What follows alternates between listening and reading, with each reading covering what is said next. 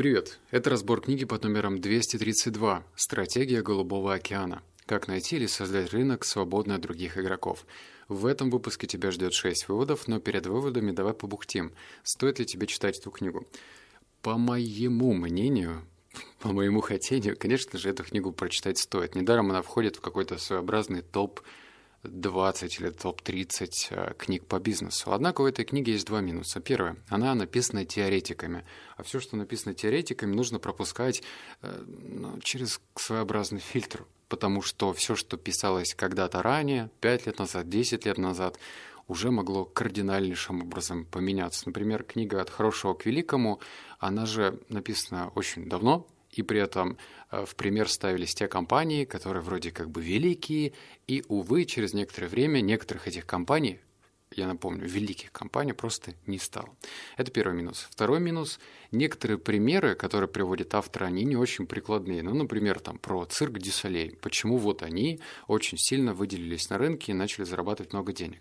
Классно, здорово, но не, не хватает вот именно такого предпринимательского, понятного э, бизнеса который можно вот взять и реализовать. Ну или там пример, как полицейские избавлялись от преступности в Нью-Йорке. Ну, такое себе, да, как мне кажется, не особо интересно. Это из всех минусы, которые я нашел, а остальное все плюсы. И сейчас мы переходим к выводу. А, ну еще я добавлю, эту книгу я читаю уже второй раз.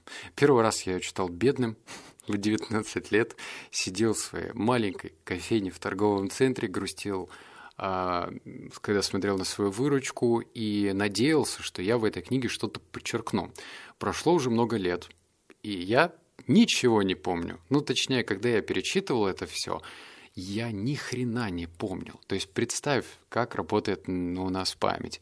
Я не то чтобы стал переоткрывателем техники умного чтения, как я ее сам называю, однако, если ты считаешь, что вот у тебя есть такой своеобразный списочек, которым ты начинаешь кичиться, вот столько книг я прочитал, э, увы, память с тобой сыграет, как и со мной, злую шутку. Она вообще все забывает, удаляет, потому что это считает ненужным.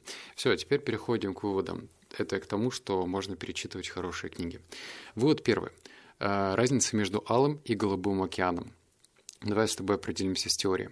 В валах океана границы отрасли определены и согласованы, а правила игры в конкуренцию всем известны. Здесь компании стараются превзойти своих соперников, чтобы перетянуть на себя большую часть существующего спроса.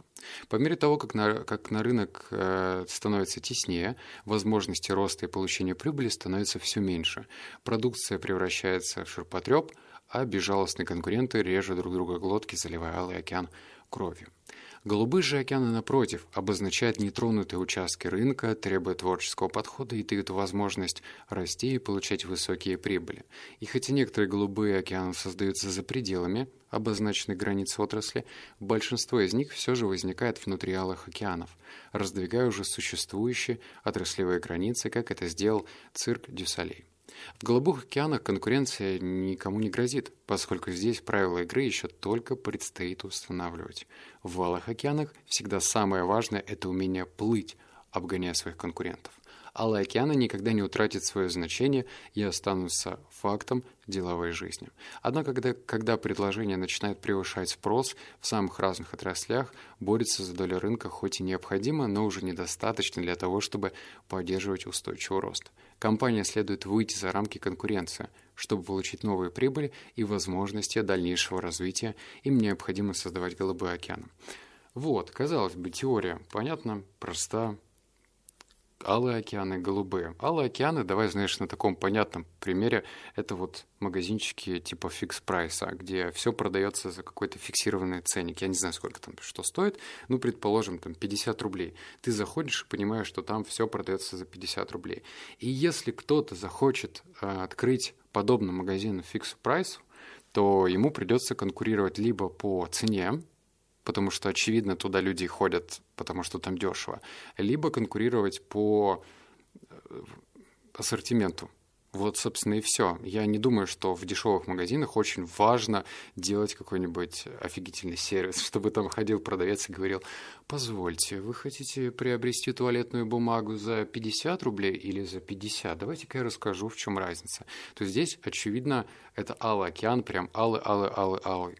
И это касается, да, блин, да даже любые продуктовые магазины. Это алый океан. Теперь переходим к пункту 2 Стратегия в данном случае рассматривается как выбор между дифференциацией и низкими издержками. В противоположность этому, те, кто старается создать голубой океан, ставят задачу одновременно добиться и дифференциации, и снижения издержек. Вернемся к примеру с цирком Дюсалей. Одновременно решение задачи как дифференциации, так и обеспечения низких издержек лежит в основе предпринимательского опыта этой компании.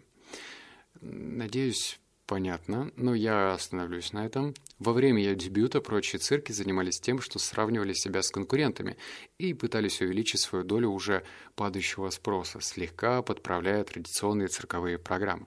Для этого они старались привлечь самых знаменитых клоунов и укротителей львов. Такая стратегия увеличила издержки цирков, но при этом мало что меняло в опыте цирковой деятельности. Результат – рост издержек, не приносящий увеличения доходов и постепенный спад спроса на цирковые зрелища в целом. С появлением цирка Дюссалей такие усилия стали не нужны. Не будучи ни зарядным цирком, ни классическим театром, цирк Дюссалей не обращал внимания на деятельность конкурентов, вместо того, чтобы подчиняться традиционной логике и бороться с конкурентами. Эта компания предложила лучшее решение. Вот сейчас внимание. Задачи создание более веселого и увлекательного цирка. Цирк дю Солей принес людям веселье и развлечения, плюс раскрыл интеллектуальную глубину и ценность театрального артистизма. Тем самым переформулировал саму проблему, сломав рыночные границы театра и цирка. Цирк дю Солей значит э, взглянул не только на посетителей цирка, но и на тех, кто в цирк не ходит, взрослых любителей театра. В результате появилась абсолютно новая концепция цирка, которая сломала компромисс ценностей, сдержки и создала голубой океан нового рыночного пространства. Оцените разницу. А, мне сейчас необходимо ставить книжный бухтеж. Ты уже, наверное, заметил, что у меня появились комментарии в Телеграме. И там человек один написал, что типа блин, все круто, вообще класс просто, ну зачем тебе вставлять вот какие-то свои умозаключения? Они меня бесят. А, я не против, когда пишут негативные комментарии, но дело вот в чем. Даже когда я сам что-то читаю из выводов, я засыпаю, потому что формат аудиокниг, он устаревший в плане восприятия информации. Этот бубнеж, бу-бу-бу-бу-бу-бу-бу-бу, он убаюкивает, потому что он читается в одном темпе. Я хоть и стараюсь где-то паузу сделать, где-то громче говорить, где-то тише, но все равно что-то забывается. Давай по факту. Почему здесь я привожу пример цирка Дюсалей, потому что раньше, как писал автор, а, ниша цирков была такая, не то что стагнирующая, она была угнетающая, то есть стрелочка падала вниз, потому что люди начали меньше ходить в цирки, более того, появились активисты, которые говорили, нельзя эксплуатировать животных, и появилась такая новая волна, типа, будем бойкотировать цирки. И другие цирки пытались конкурировать. Как? За счет того, что вот лучших звезд мы пригласим. У нас будет самый лучший укротитель львов, все самое лучшее. Однако нужно понимать то, что все эти звезды просят немеренный гонорар. И это приводило к росту издержек. Однако а, сама отрасль не расширялась. То есть, ну, кто ходил в цирк, тот и пойдет к конкурентам, не иначе. То есть какие-то люди со стороны не будут ходить в цирк, потому что они его не любят. И цирк Дюсалей что делает? Она понимает, что а вообще-то можно пойти совершенно другим путем. И давай-ка мы его перезабретем. Они взяли и смешали два микса. С одной стороны, это цирк, ясный и понятный. С другой стороны, театр. То есть они начали добавлять больше эмоций. Убрали вот эти вот трюки не на жизнь, а на смерть, убрали этих животных, убрали каскадеров. Они добавили именно шоу. Причем, заметь, кстати, вот я э, прочитал, там был такой отрывок про дифференциацию. Мне казалось, что э, раньше дифференциация – это круто. Ну, типа, просто нужно отличаться. Об этом дифференциация, правильно? Но это не так. А Голубой океан учит, что твоя дифференциация, то есть отличение, отличие от другого конкурента должно сопровождаться с меньшими затратами. Понимаешь, о чем я? То есть, если ты... Э, вот была такая скандальная кофейня, не буду называть ее имя, они, короче, специализировались в том, что это маленькая кофейня, типа ты приходишь, и там могут нарисовать тебе портрет на стакане. Ну, здорово. Например, человек никуда не торопится, он будет сидеть там 15 минут или 20 ждать. Вроде дифференцировались они таким образом. Вроде да. Ну, то есть очевидно, что не все рисуют на стаканчиках портрет. Однако ведет ли это к росту снижению сдержек? Точно нет, потому что нужно было как-то содержать этого человека, э, художника, который будет это дело рисовать. Соответственно, это не голубой океан, это Красный океан, только просто другой. Вот. Надеюсь, что я прям подробно объяснил. Вывод третий. Срезюмируем. Инновации ценности создается в той области, где действия компании благотворно влияют на структуру издержек, вот про что я говорил, и на предложение ценности покупателям. Снижение издержек происходит за счет упразднения и снижения факторов, по которым идет конкуренция в конкретной отрасли. Ценность для покупателя возрастает благодаря созданию и развитию элементов, которые эта отрасль ранее никогда не предлагала. Со временем издержки становятся еще меньше за счет эффекта масштаба производства вследствие больших объемов продаж, генерируемых идеальной ценностью. А здесь мне, наверное, другой пример приведу. У нас в Новосибирске, в малюсеньком городке по сравнению с Москвой, а, люксерия жизнь не так развита. И, например, я э, сейчас приведу пример с автомойками. Ненавидел это вообще. Ну, потому что я на машине езжу раз в неделю, но при этом я держу в парковке, и там, наверное, за три недели набирается с ноготь пыли. И я как шаромойка выезжаю потом на машине грязный весь, и мне вынужден ее где-нибудь мыть. Мойки бывают разные, да, вот можно где-нибудь у Жорика помыть за 200 рублей, закинул, и все, тебя сделали быстро, вах-вах, химия протирка, да, а можно помыть, оказывается, дороже. А вот это оказывается дороже, и там появляются такие вот форматики, что ты заезжаешь на автомойку, и ты можешь там не просто кофе вот это попить три в одном, да, и сесть на диванчике, которые уже пропердели, просидели все и так далее. Ты можешь там кальян покурить, причем тебе сделают его хороший, качественный кальянщик, и в то же время там даже барбершоп открывается. Почему это а, голубой океан? Потому что, вот смотри, есть площадь вот этой автомойки, очевидно, она не вся используется эффективно. То есть есть боксы для помывки, есть там зоны ресепшена, где рассчитываются. Все остальное не продает. Ну, то есть можно, конечно, сидеть, это зона отдыха, но все остальное не продающая зона. И что делают такие вот ребятки? Они берут в партнерство те же самые барбершопы или, например, кальянщиков или кофейщиков, кофейщиков, сейчас у кого-то, видимо, ёкнуло от этого, и эти люди будут платить им аренду. Понятное дело, что не соизмеримо с той, если бы они вставали где-нибудь в торговом центре, однако они снижают издержки главному бизнесу, то есть автомойкам, и при этом дают ценность клиенту. Заметь, что автомойка, ну, владелец этой люксовой автомойки, он, он не со своего кармана платит зарплату барберу или там платит зарплату кальянчику. Кальянчик и барбер сами себе платят зарплату, потому что они там находятся. Вот это и есть пример Голубого океана. Причем, видишь, понятный, простой. Я вот не был в цирку Дюсалей, и, ну, все-таки. Вывод номер четыре. Он, кстати, сейчас пойдет более такой приземленный про рынок вина, как можно выделиться, так что вот это будет поинтереснее. А, обратив внимание на альтернативные варианты пива и готовые коктейли, а также подумав о том, кто не был ее клиентом, Касселла Вайны создало винодельческая индустрия США три новых фактора. Блин, что-то я начал читать, маленькое предусловие. Что такое вино? Вино – это, как правило, пафос везде бутылочки покрасившие, зигетка поизящней, и нужно обязательно какие-нибудь такие награды повесить, типа вот это винодельческая какая-то там с полей Италии, Касабланки или еще чего-то, и вот там, значит, э, голая мулатка собирает э, что-то я заигрался. В общем, суть ясна, да, все пытаются как-то немножечко пафоса добавить, даже если это вино стоит 400 рублей.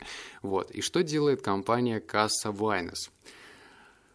Э, они за простоту употребления, простоту выбора, а также веселье и развлечения, и отбросили либо снизили значение всех остальных. Касса Вайнес обнаружила, что многие американцы не пили вино из-за того, что к его сожалению вкусу довольно трудно привыкнуть. Пиво же и готовые коктейли были, например, гораздо слаще, и пить их было проще. Поэтому Yellowtail, эта компания, которая просто ворвалась в рынок, э, предложила абсолютно новые сочетания характеристик вина, образующие несложный вкус, который понравился множеству потребителей алкогольных напитков. Подобно готовым коктейлям и пиву, это вино приятно на вкус и имеет ясный, незамысловатый привкус с выраженными фруктовыми нотками. Сладкий фруктовый вкус вина освежает небо, заставляет пьющего без раздумия пропускать еще стаканчик. Появилось вино, которое было легко пить, и для того, чтобы оценить его по достоинству, не требовалось особого опыта.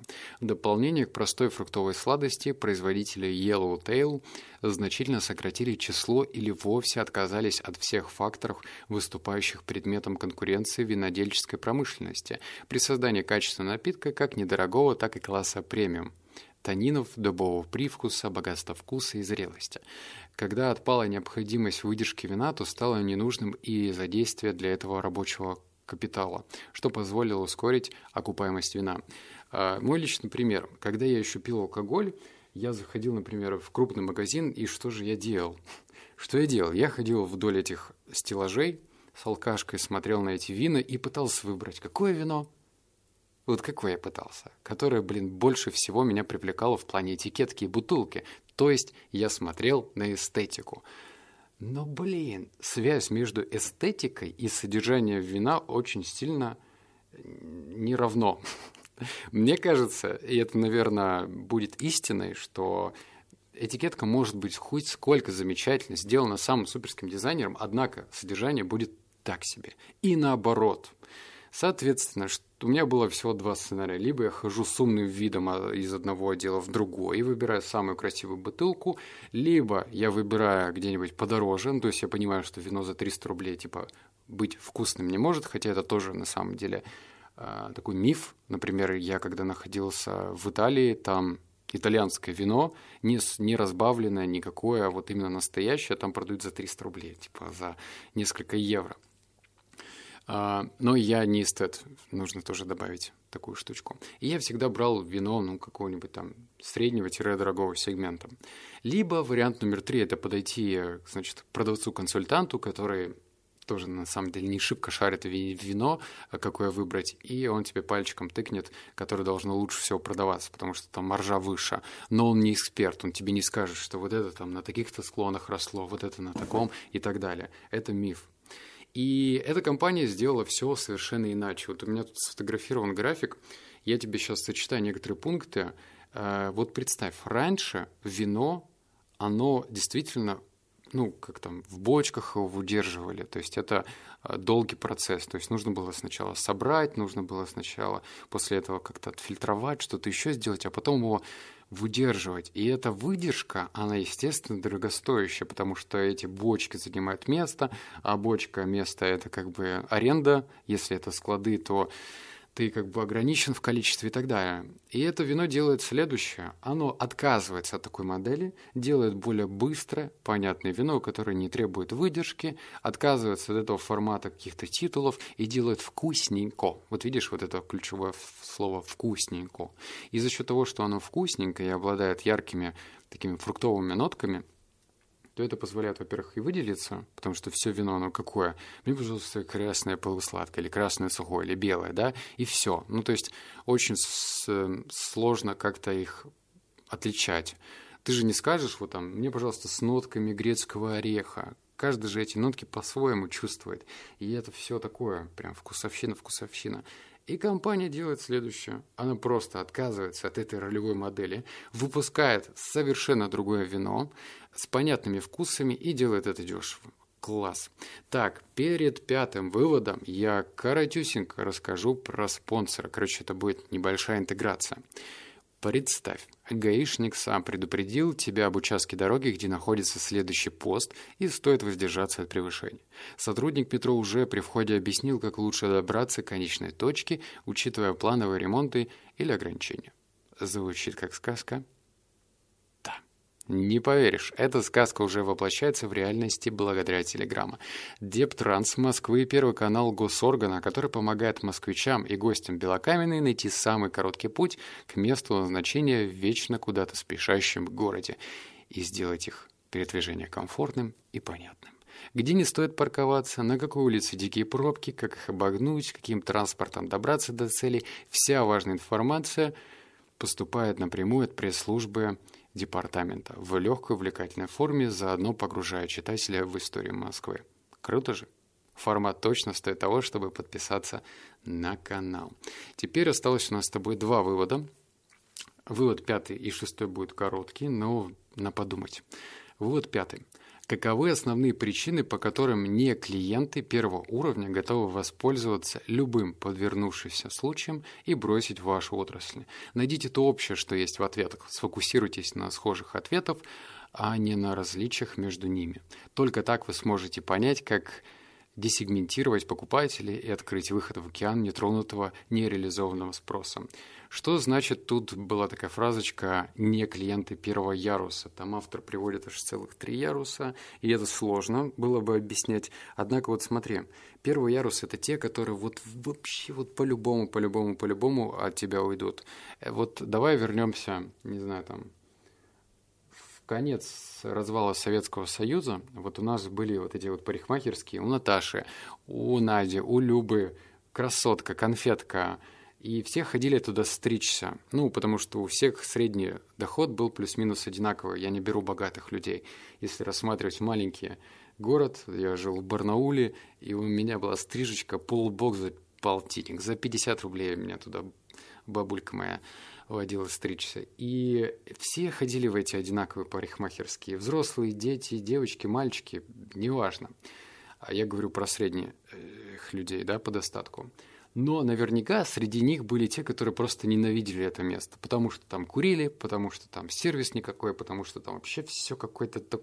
Тетя Клара тебе вот с завивкой на голове ходит и, делает стрижку. И они наверняка просто ждали подходящего момента, когда появится что Правильно, барбершопы, где тебе там вискарчик нальют, и где ты в PlayStation можешь поиграть, и ты понимаешь, что, что пацан тебе сделает так, как он сам видит, и лучше. Ну, в общем, разные, разные приколюхи появились потом с приходом в этот рынок барбершопов. Вот это называется первый ярус. Они ходили в парикмахерскую «Лютик» только потому, что других вариантов не было. А ходить э, в парикмахерскую «Кабона Кабана» или вот эти вот итальянские дорогие, ну, тоже бессмысленно, потому что там в основном девушки на завивочках были. И так себе затея, если ты мужик, ходить туда.